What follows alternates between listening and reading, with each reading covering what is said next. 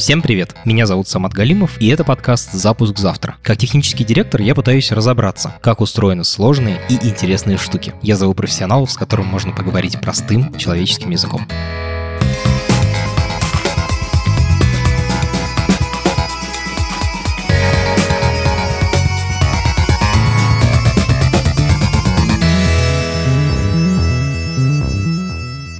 Вы школьникам наверняка писали мелками на доске. И это супер удобный инструмент для работы. Сейчас программисты и практически все технари-инженеры собираются около белых досок и пишут на них цветными маркерами. Для того, чтобы обмениваться идеями, ну и вообще как-то обсуждать вместе задачи.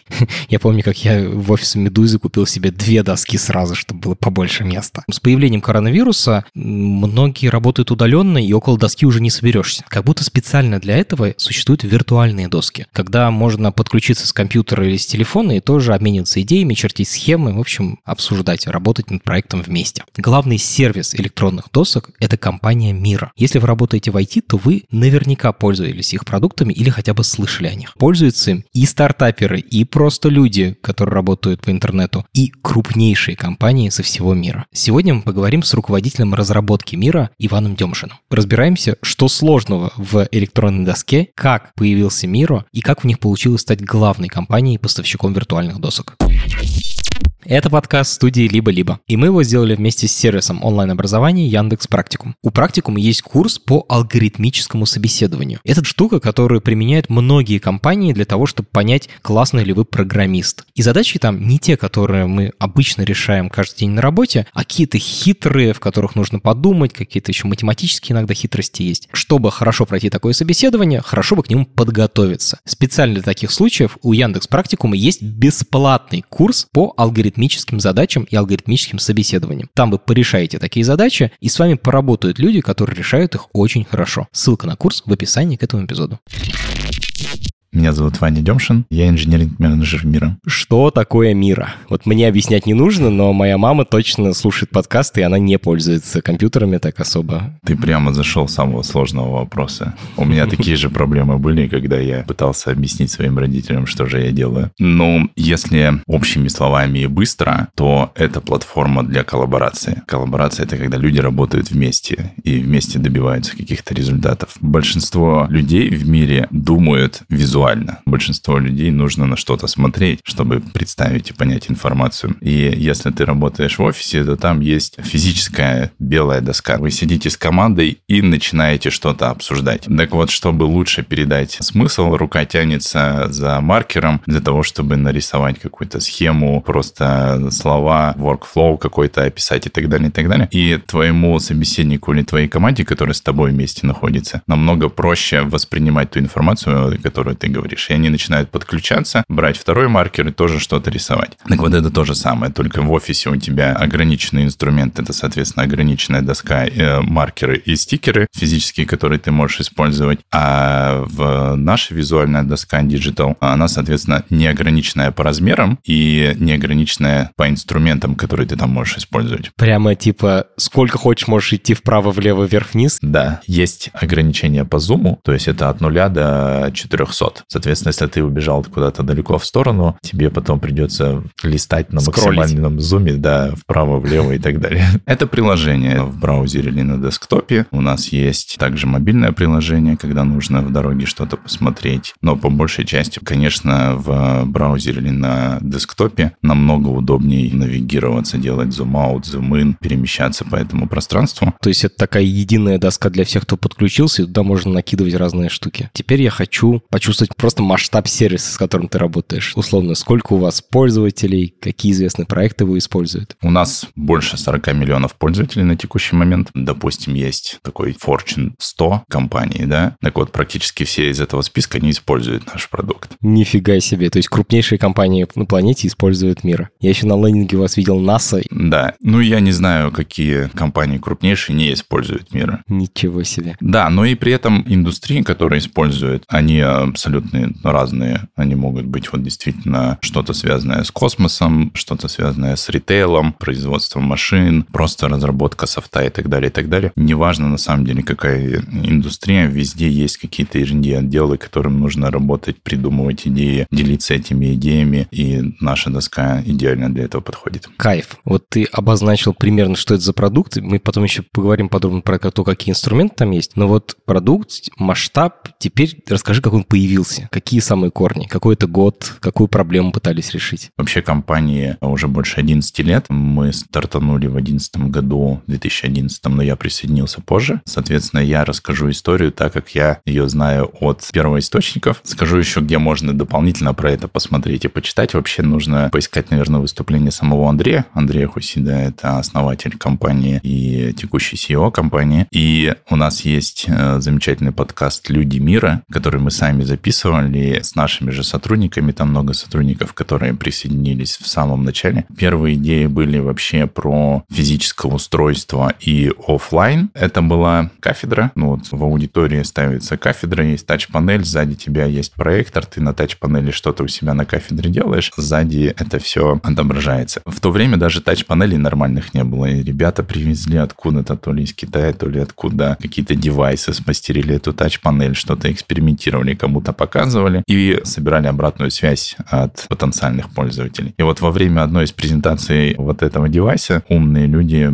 посоветовали, сказали, что с таким девайсом будет слишком ограниченная аудитория, где вы можете ее использовать. Идите в онлайн. И в конечном счете мы пришли как раз к онлайн-продукту. И первый продукт был ориентирован не на командную работу, как это сейчас, а были популярные соцсети. То есть была идея, что а неплохо было бы сделать такую соцсеть, где, опять же, люди смогут делиться своими идеями на одной доске. И когда это сделали, запустили, пошли пользователи, мы начали смотреть, а какие use cases, начали разговаривать плотно с нашими пользователями и увидели, что в основном собираются не индивидуал пользователи именно для своих каких-то целей, а приходят команды для того, чтобы работать вместе. Мы сделали снова пивот и уже сориентировались на то, что в наш продукт приходят команды, чтобы работать вместе и получать от этого ценность. И дальше уже пошло развитие проекта в эту сторону. Это все было до 13-14 года, наверное. Угу. То есть в течение примерно трех лет определились с идеей, которые используются и сегодня. Да, которая дальше развивается. Когда это все запускалось, было ли что-то подобное? Ну, типа конкуренты какие-то? Или это было такое исследование вообще полностью в пустоте, когда типа такие, давайте что-нибудь новое придумаем, вот такое нащупывали? Вообще ничего такого не было, и долго ничего такого не было. Но после того, как мы появились, мы начали раскручиваться, выступать на тех кранче, запускаться на Product Hunt и так далее, и так далее, и так далее. А остальные тоже начали щупать идею, но долго на самом деле в нее никто не верил. Первому, с одной стороны, быть проще, потому что ты быстрее забираешь пользователей клиентскую базу, и, соответственно, они помогают тебе дальше расти. Но и сложнее, потому что тебе нужно экспериментировать быстрее и искать ценность в продукте, фичи, которые будут полезны пользователям. Остальным проще, они могут копировать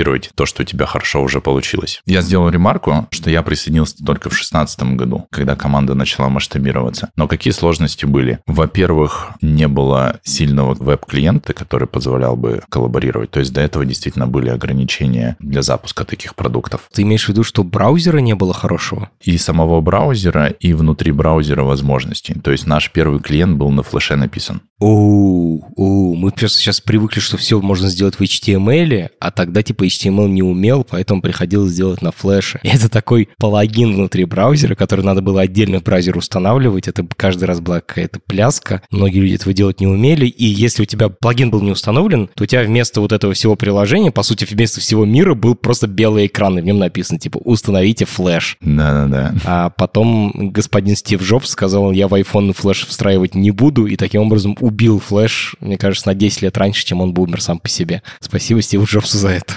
Да, спасибо Джобсу. Да, тогда многих возможностей не было, было на флеше, соответственно, было все сложно, тяжело, медленно. Это, во-первых. Во-вторых, ну, наверное, с точки зрения бэкэнда, челленджи более-менее известные в то время уже решались, но все равно не так просто написать коллаборативный движок, когда много пользователей подключаются на одну доску, вместе коллаборируют, поскольку она безграничная, там много контента, который должен быть онлайн синхронизирован со всеми. То есть, как бы все равно хороший должен быть performance и интернета, но больше всего клиента. И вот в 2015 году команда потратила около года на то, чтобы переписать весь клиент с э, флеша на HTML. Круто. Технологии догнали, наконец-то, штуку, которую вы пытались сделать. Да, и на самом деле после того, как мы переписали, продукт прямо полетел. То есть до этого, видимо, пользователи страдали, и технологии пришлось менять, инвестировать туда, и потом поняли, что продукт начинает расти, надо больше и быстрее выводить новые фичи, и тогда началось масштабирование. А был какой-то момент, когда он бомбанул прям, я не знаю, там попал на главную Reddit и еще что-нибудь такое, после чего вот прям начался взрывной рост? Я помню один взрывной рост, но это было уже, когда мы были и так знамениты. Случился ковид, когда всех закрыли по домам. И многие осознали, что, о, физической доски в офисе-то больше нету, А-а-а. что же делать, как же нам теперь работать-то все вместе? И начали искать различные продукты. Нам было непросто с точки зрения всего масштабирования. То есть мы в тот момент остановили всю разработку, потому что мы, как любая компания, всегда прогнозируем свой рост. В том числе мне, как человеку ответственному за инжиниринг, за инфраструктуру, было важно, что у нас есть запас роста на год вперед, чтобы никаких проблем с архитектурой, с инфраструктурой не было. Так вот, этот запас закончился за две недели,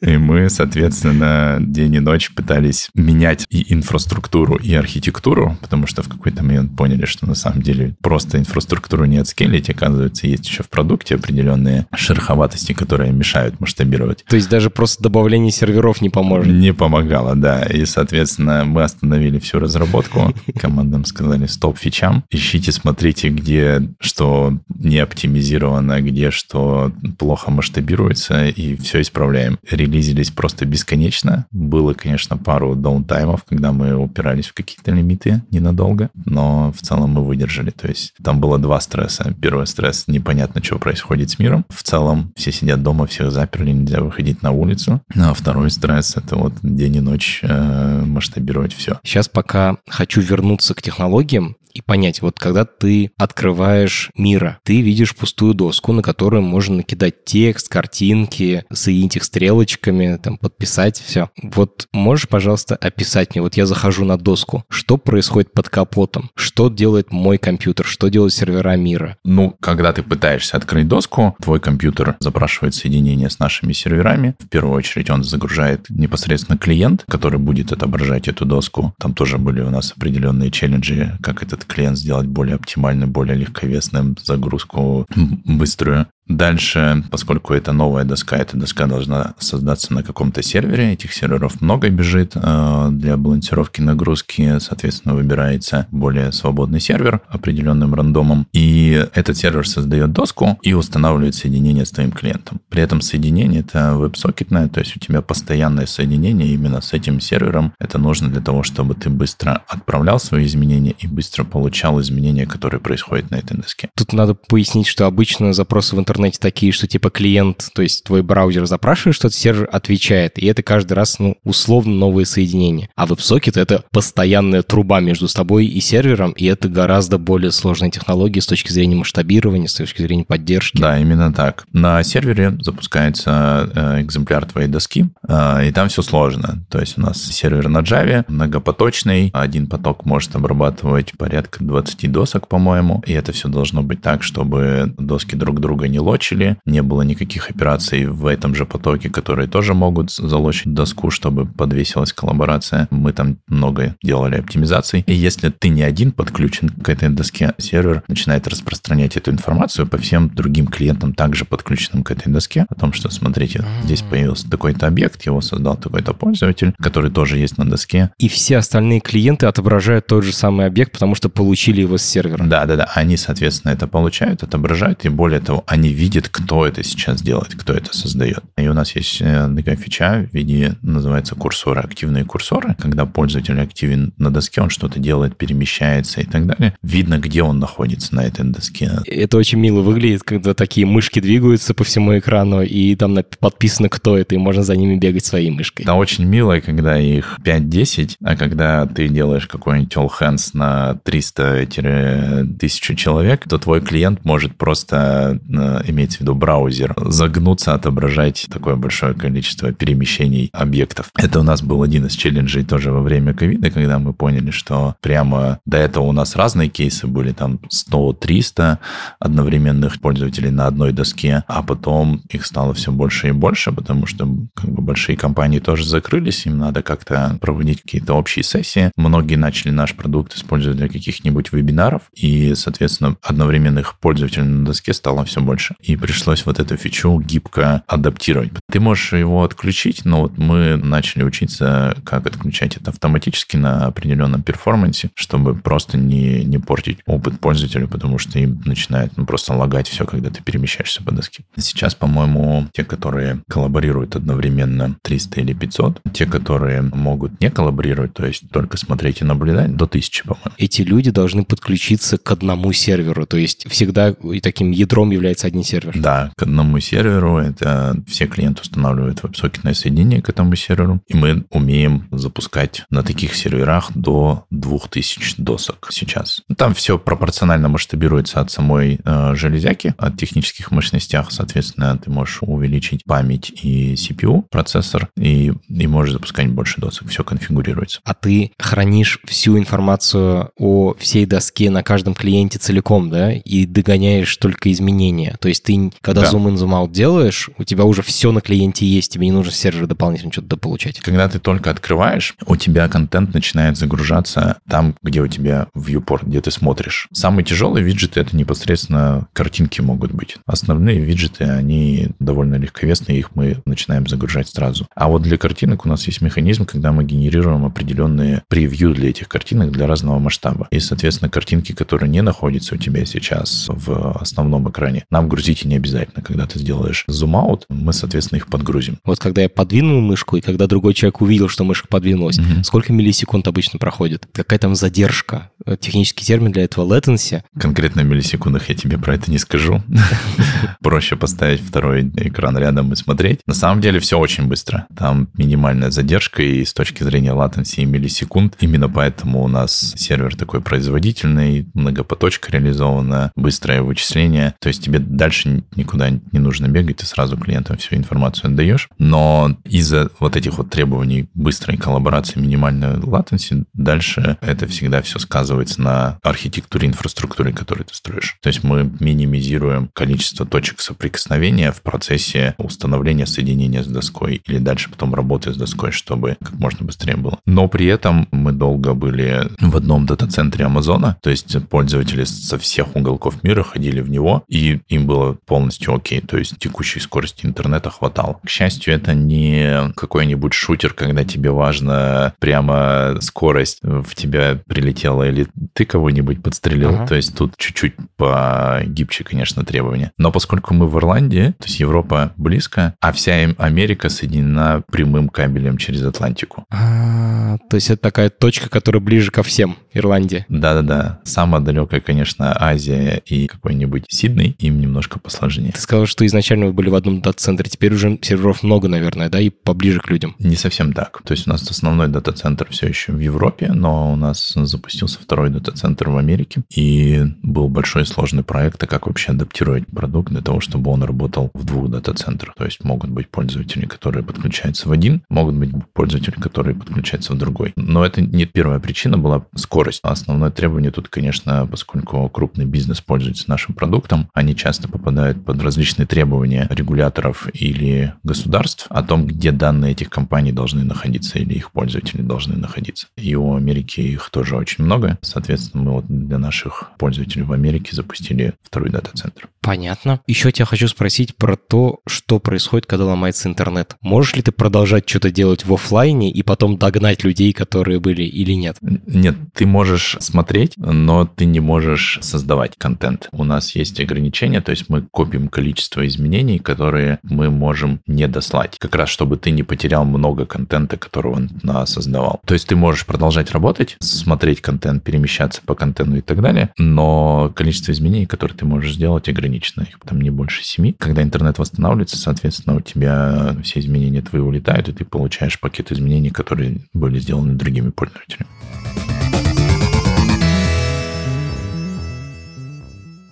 Как хранятся доски. Вообще, я бы, наверное, просто хранил список всех объектов доски с координатами. Это так работает или это какая-то более хитрая схема? Ну, примерно так и есть, да. Вопрос дальше, как ты эту информацию куда складываешь. Было несколько подходов, как мы это все храним. У нас есть разные виджеты. Виджеты — это объекты на доске. И вот есть базовые виджеты, которые мы создаем, по которым достаточно просто описательной какой-то информации, что это за виджет, для того, чтобы потом его визуализировать. А есть виджеты, которые пользователь загружает на доску. Это могут быть картинки, документы. И вот их мы, естественно, храним отдельно, потому что они могут занимать много пространства. И для них не нужна очень быстрая база данных. Соответственно, мы их храним в Simple Storage, а все остальное храним, как ты сказал, с описательной информацией и координатами, плюс зависимости друг от друга уже на базе данных. А что самое ресурсоемкое в такой системе? Ну, наверное, все. И память, и процессор очень много используется, и сети много используется. Окей. Скажи, пожалуйста, на доске может быть много разных сущностей. Какая из них самая сложная для реализации была? Много всяких челленджей было. Есть, допустим, простая рисовалка, когда ты берешь и стилусом, пальцем или еще чем-то рисуешь. Так вот, сделать так, чтобы был нормальный performance на клиенте, потому что мы очень много экспериментировали различными различными физическими digital whiteboard ами. Ну, то есть сейчас мир сильно поменялся. Сейчас во многих офисах уже стоят большие экраны, тач-панели, на которые можно выводить с одной стороны Zoom, а с другой стороны любые другие приложения. И наша доска там хорошо очень запускается. Но когда ты там начинаешь рисовать, тебе важно, как ты это испытываешь. То есть тебе хочется, чтобы это было так же, как на бумаге. Так же плавно, что там, где у тебя идет карандаш, там и проводится линия, нет никаких задержек, и, соответственно, рисовать это на клиенте клиенте быстро, учитывая различные тач-панели, при этом генерировать все необходимые координаты, чтобы их было недостаточно много, отправлять это на сервер, и чтобы на сервере это не стоило дорого для хранения, потому что в какой-то момент мы поняли, что что же у нас там занимает больше всего места из, из, из виджетов. О, рисовалки, которых вроде как бы немного, не, не часто ими пользуются, но из-за того, что там есть много координат, которые нужно хранить, там, соответственно, ребята начали экспериментировать уже с алгоритмами, как это хранить хранить более оптимально, но при этом, чтобы линии были такие же плавные, как их пользователь нарисовал. Сделать рисовалку так, чтобы она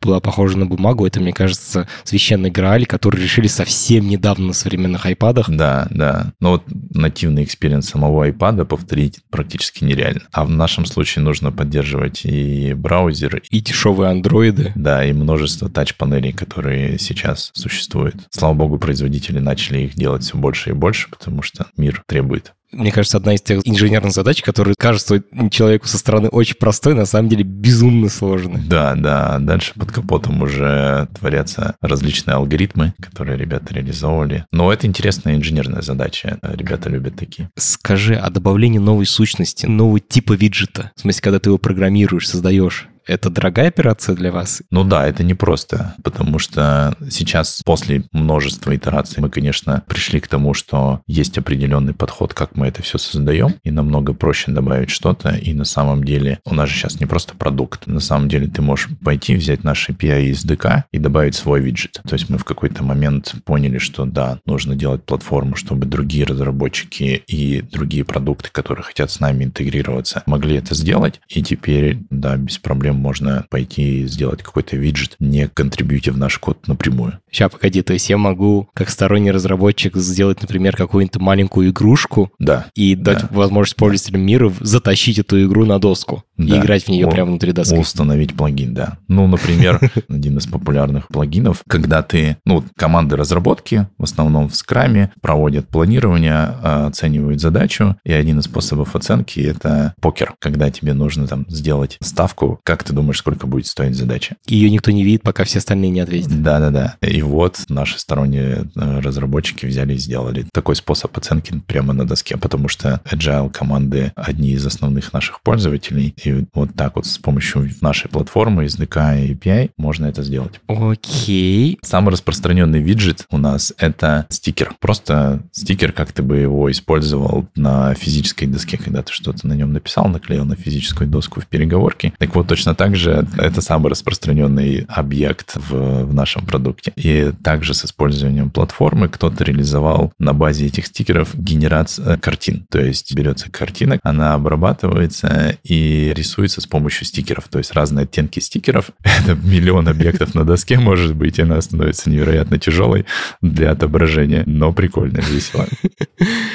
Интересно, что вообще-то доска цифровая, поэтому ты можешь в любом месте просто так написать, не обязательно для этого стикер клеить. Но, видимо, привычка сильнее, чем здравый смысл. Но это нативный experience, то есть он не ломает твой подход, и просто, да, само представление, что вот это вот какой-то объект, у которого есть границы, он выглядит так, как тебе нравится, и там что-то написано, да, действительно. То есть просто текст накидать на доску будет не то же самое, как этот текст вот хаотично будет лежать на стикерах. Ну и стикер потом удобнее цеплять на доске и таскать куда-нибудь, потому что в основном стикеры это какой-нибудь brainstorming, когда ты собираешь идеи, но дальше тебе их нужно как-то кластеризировать, понять, где какие общие мысли, и, соответственно, ты их собираешь в кучку, и вот они вот такой кучкой на доске лежат. Из последнего, что мы реализовали, потому что давно хотели, это умная кластеризация объектов на доске. То есть провел ты brainstorming на доске, и у тебя участвовало в этом 20 человек. За 10 минут они нагенерировали там несколько сотен стикеров.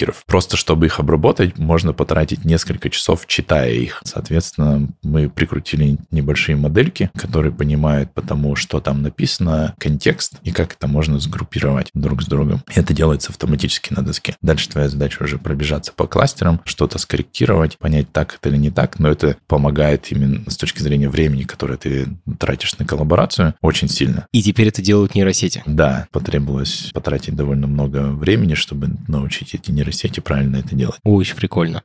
Так, а сколько объектов можно максимум положить на доску? Мы на самом деле это не ограничиваем. Мы просто говорим пользователю, что если он нагенерирован ну, очень-очень много объектов, перформанс на клиенте может быть не такой хороший. Тогда переформулирует вопрос. Сколько объектов нужно положить на доску, чтобы сломать мир? А ты не сломаешь мира. То есть ничего такого не случится для мира, случится для твоего клиента мира. То есть твоя навигация на доске станет более медленной, потому что, а, доска будет дольше загружаться, тебе просто больше информации нужно загрузить, ну, как это обычно происходит. И, б, когда ты начнешь быстро там зум-ин, зум-аут делать, и тебе нужно показать вот большое количество объектов, будет FPS страдать. А на сервере, типа, все равно, сколько у тебя объектов на доске, это дешевая операция для сервера? Да. Кайф. А был пример, когда люди реально это делали и прям доходили до предела, ну, короче, создавали дичь? Вот дичь ты можешь создать, когда именно с помощью внешнего API начинаешь туда что-то генерировать. Нагенерировать руками большую дичь довольно сложно. У некоторых бывают доски, которые, ну, проект в течение нескольких лет, и вот они все делают на одной доске, и там вот уже описывают проект, допустим, несколько итераций этого проекта, загружают туда кучу скриншотов, всякие brainstorming и делают, и вот эта доска разрастается, разрастается, разрастается, и начинает подтормаживать. Я не так хорошо знаю кейсы сейчас, ну, потому что мы очень много работали над перформансом а, клиента и доски, но вот несколько лет назад еще прилетали кейсы, ребята, что-то у нас доска стала медленно работать, мы смотрим на нее, там очень-очень много объектов, потом смотрим еще какие объекты, смотрим, что за edge кейс, и в некоторых случаях это помогало нам еще дооптимизировать наш движок. Вообще, просто действительно очень много информации можно положить на доску, и, как правило, это пользователи сами ограничивают количество информации с точки зрения восприятия. То есть, если они положили столько информации, что непонятно, откуда эту информацию начинать читать, и где сейчас актуальная информация, доска становится не, не user-friendly. Но тут уже как бы подключаются способности самих пользователей, как организовать контент, который лежит на, на доске. Расскажи, когда был максимум людей, которые заходили на одну доску. Ты говорил про all hands э, в больших компаниях. Это основной use case? Но это не совсем all hands, потому что для all hands там больше посмотреть доску. Но в больших компаниях, ну не только в больших, есть такой термин PI-планинг, когда проходит планирование, допустим, следующего квартала или следующего полугодия. И многие используют нашу доску, чтобы как раз общее планирование там сделать. Это может быть не одновременная работа, потому что этот PI-планинг может происходить, допустим, в течение трех дней. Но компания может быть там десятки тысяч человек. И они, соответственно, может быть, не все из них участвуют в планировании и коллаборируют, но в течение этих трех дней они используют одну или несколько досок, куда складывается вся информация. Мы сами наши доски активно используем для планирования, и у нас есть общая доска для всей компании, есть доска для R&D, есть доски для конкретных команд. Мне кажется, наверное, это самый основной кейс. Ну и, наверное, когда вебинары какие-нибудь проводят, то есть были кейсы, когда там на 500 человек и больше запускали вебинар, даже Zoom больше 300 просто так не держит. Надо ему писать, что мы хотим сессию больше 300, и они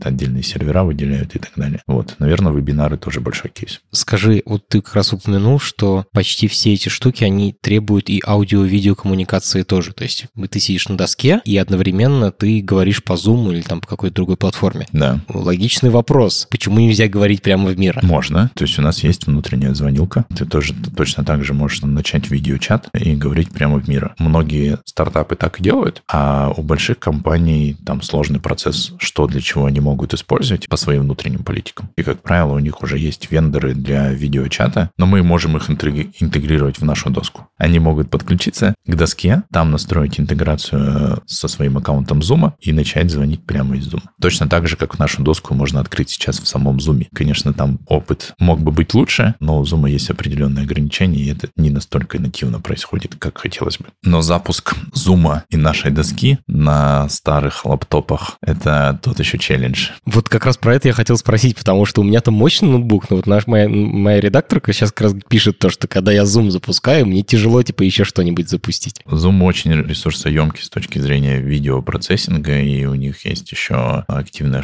шумоподавление, и, соответственно, видеокарту и CPU использовать очень много. Мы тоже используем видеокарту, и начинается конкуренция за ресурсы. Особенно, когда у тебя доска большая, и тебе надо много зум-ин, зум-аут делать, а если доска открывается в каком-нибудь хроме, хром тоже довольно прожорливый, а если ты еще открыл 10 закладок с мира, то все, можно это на яичницу жарить на лаптопе. Тогда давай совет от создателя. Как сделать так, чтобы не тормозило и можно было нормально и говорить, и в мире сидеть? Не, на самом деле будет нормально, не надо просто открывать много закладок в браузере, потому что Zoom и браузер, они очень ресурсоемкие. Zoom во время звонка, браузер, он в принципе очень много памяти съедает, если много закладок открыто, они все в памяти держатся. Не так часто он сбрасывает. Поэтому простой совет, не открывайте 20 закладок, две достаточно. Следующий вопрос, он такой эджи, но мне кажется, он важный. А технически вы можете подсмотреть доски пользователей? У нас никто не может посмотреть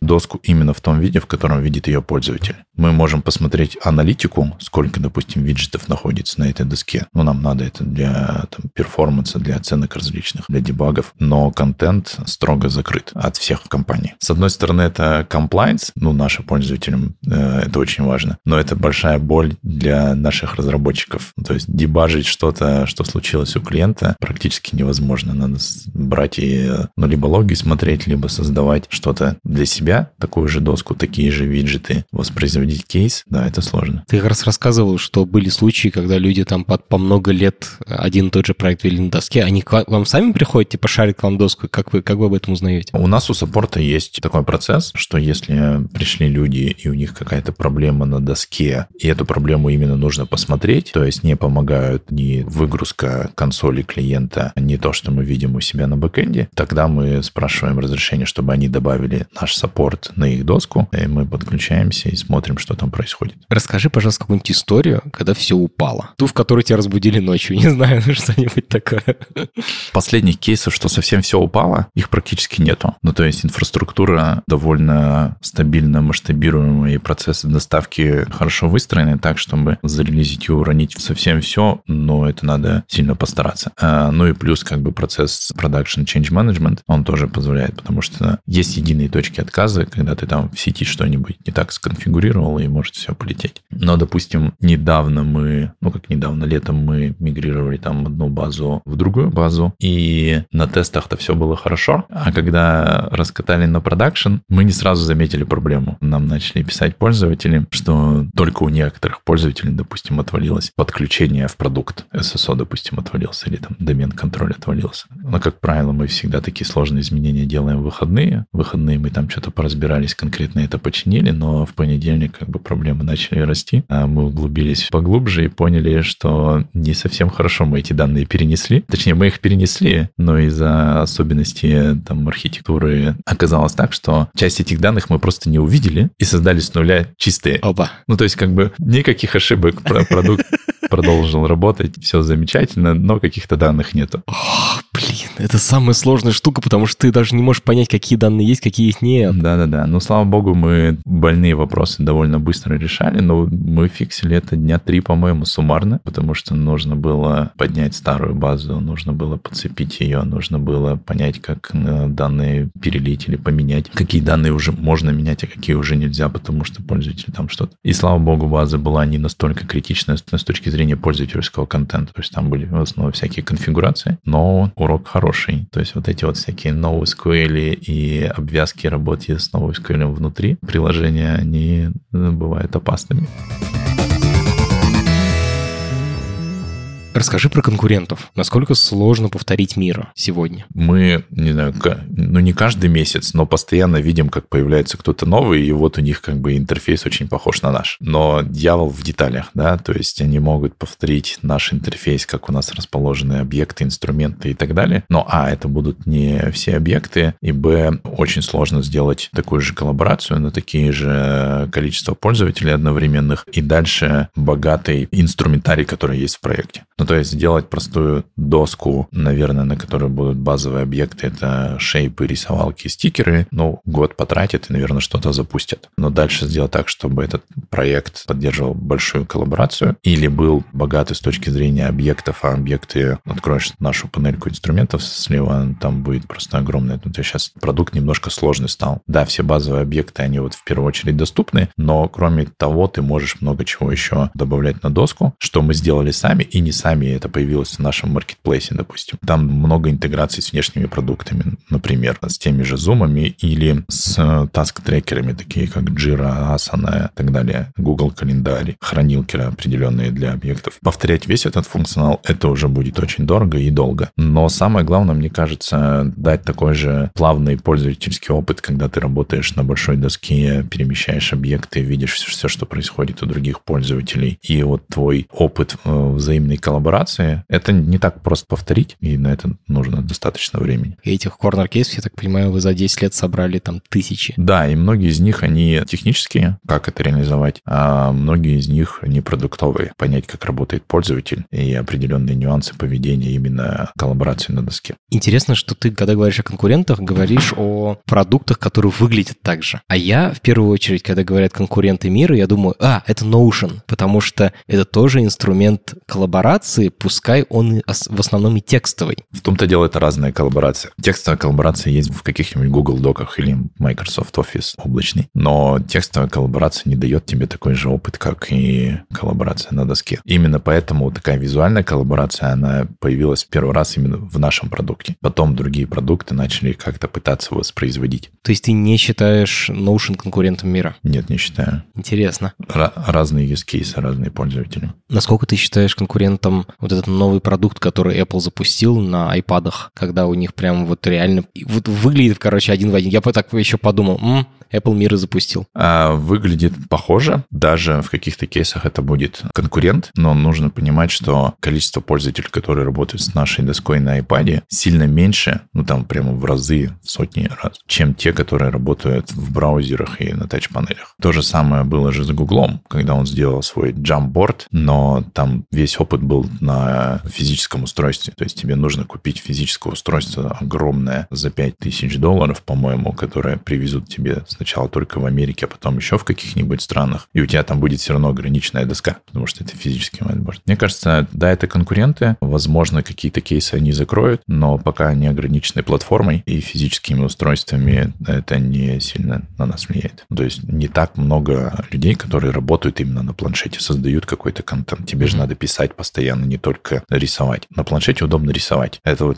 хороший кейс. Больше нет кейсов, что делать на планшете. Okey-dokey. Какую функцию вы давно хотите добавить, но пока не придумали, как реализовать? Есть что-нибудь такое? Таких кейсов много. Я не скажу, наверное, что там есть какие-то технические сложности. Больше, наверное, вопрос приоритизации, что сейчас важнее для наших пользователей для бизнеса. По поводу того, что мы хотели реализовать и не, не реализовали, и не знаю вообще, насколько это реализуется. Наверное, еще в 2016 году мы проводили внутренний хакатон, нашли где-то Oculus, дополненная реальность, и попытались туда засунуть нашу доску. Более того, мы ее туда засунули, поигрались во время хакатона. Было очень весело, но продакшн реализации никакой нету все еще. Но здесь и ограничение текущих технологий, то есть не так много технологий. Но, возможно, это одно из будущих принципе, мира. Очень интересно, конечно, увидеть трехмерную доску. Ну, не факт, что она будет трехмерная, она может быть прямо такая же, но как ты в той же метавселенной погружаешься, видишь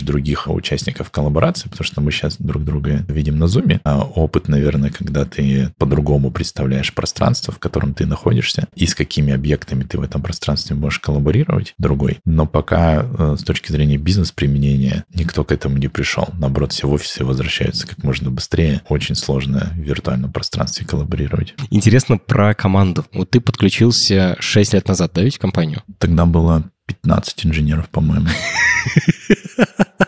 Ну да, в тот момент компания начала масштабироваться. Ну, планировала масштабироваться, потому что был понятна траектория роста пользователей. Нужно масштабироваться, нужно строить команду, настраивать процессы. И я, наверное, был один из первых инженерных менеджеров, которые присоединились. То есть тогда был Слава Дунаев, который фактически отвечал за ту команду инжиниринга, и он все еще в компании. Он мне помог очень хорошо заонбордиться. И на тот момент, на самом деле, я был удивлен, насколько все хорошо было выстроено с точки зрения технической истории. Какой мир и сейчас? Сейчас Just. 1800, наверное. Сколько? Да, но у нас 11 офисов, по-моему, по всему миру. И, соответственно, вот эти 1800 человек раскиданы по миру. Большая функция продукт инжиниринг, но и много, конечно, тех ребят, которые продают и помогают нашим клиентам работать с нашим продуктом. Это и Customer Success, и Support, и Sales. Конечно, есть маркетинг и большая функция, которая поддерживает все эти 1800 человек. Ты сказал продукт инжиниринг, это, видимо, вот инженерная команда. Насколько она большая? Наверное, примерно 800 человек суммарно.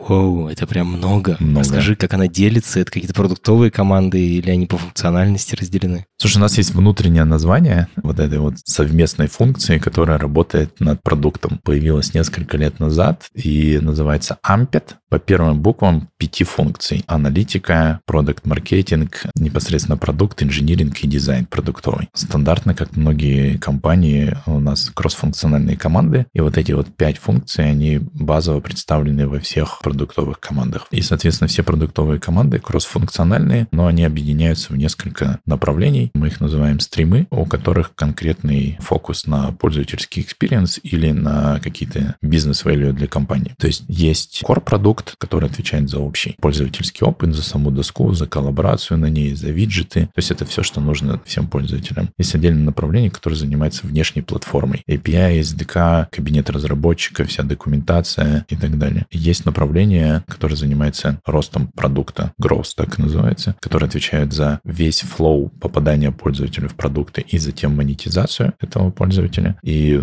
мы стараемся применять различные механики, как сделать так, чтобы пользователь поделился доской, чтобы другой человек, с которым поделился, без проблем зашел на доску, чтобы он увидел это приглашение, чтобы вот все сложности вот в этом процессе не уходили, чтобы вот никаких преград в, в этой коллаборации не было. Есть направление, которое добавляет определенные определенные фичи, которые позволяют enterprise с точки зрения комплайенса и вообще работать с продуктом на масштабе. Потому что одно дело, у нас есть маленькие клиенты, и у них, допустим, 5, 10, 100 человек. И менеджерить всех этих пользователей в продукте им удобно с помощью всех интерфейсов, которые у нас есть. А большие компании, которые готовы 50 тысяч человек позвать, и у них тысячи таких продуктов, которыми они пользуются, им, соответственно, как бы отдельный процесс в компании, как вообще внедрить такой продукт, новый продукт, раз, и дальше как менеджерить менеджерить контент и пользователей в продукте, как приглашать пользователей. Соответственно, им нужно интегрироваться с их системами управления лицензией, управления пользователями. Да, сотни человек уволили каждый день, сотни человек добавили новых, как им дать доступ, как отобрать доступ. Это, конечно, да-да-да. полный ад. Вот, вот. И, соответственно, да, есть направление, которое, с одной стороны, дает такие инструменты крупным компаниям, но при этом мы не делаем для конкретной компании, мы делаем то, что используется всеми массово. Ну и есть технический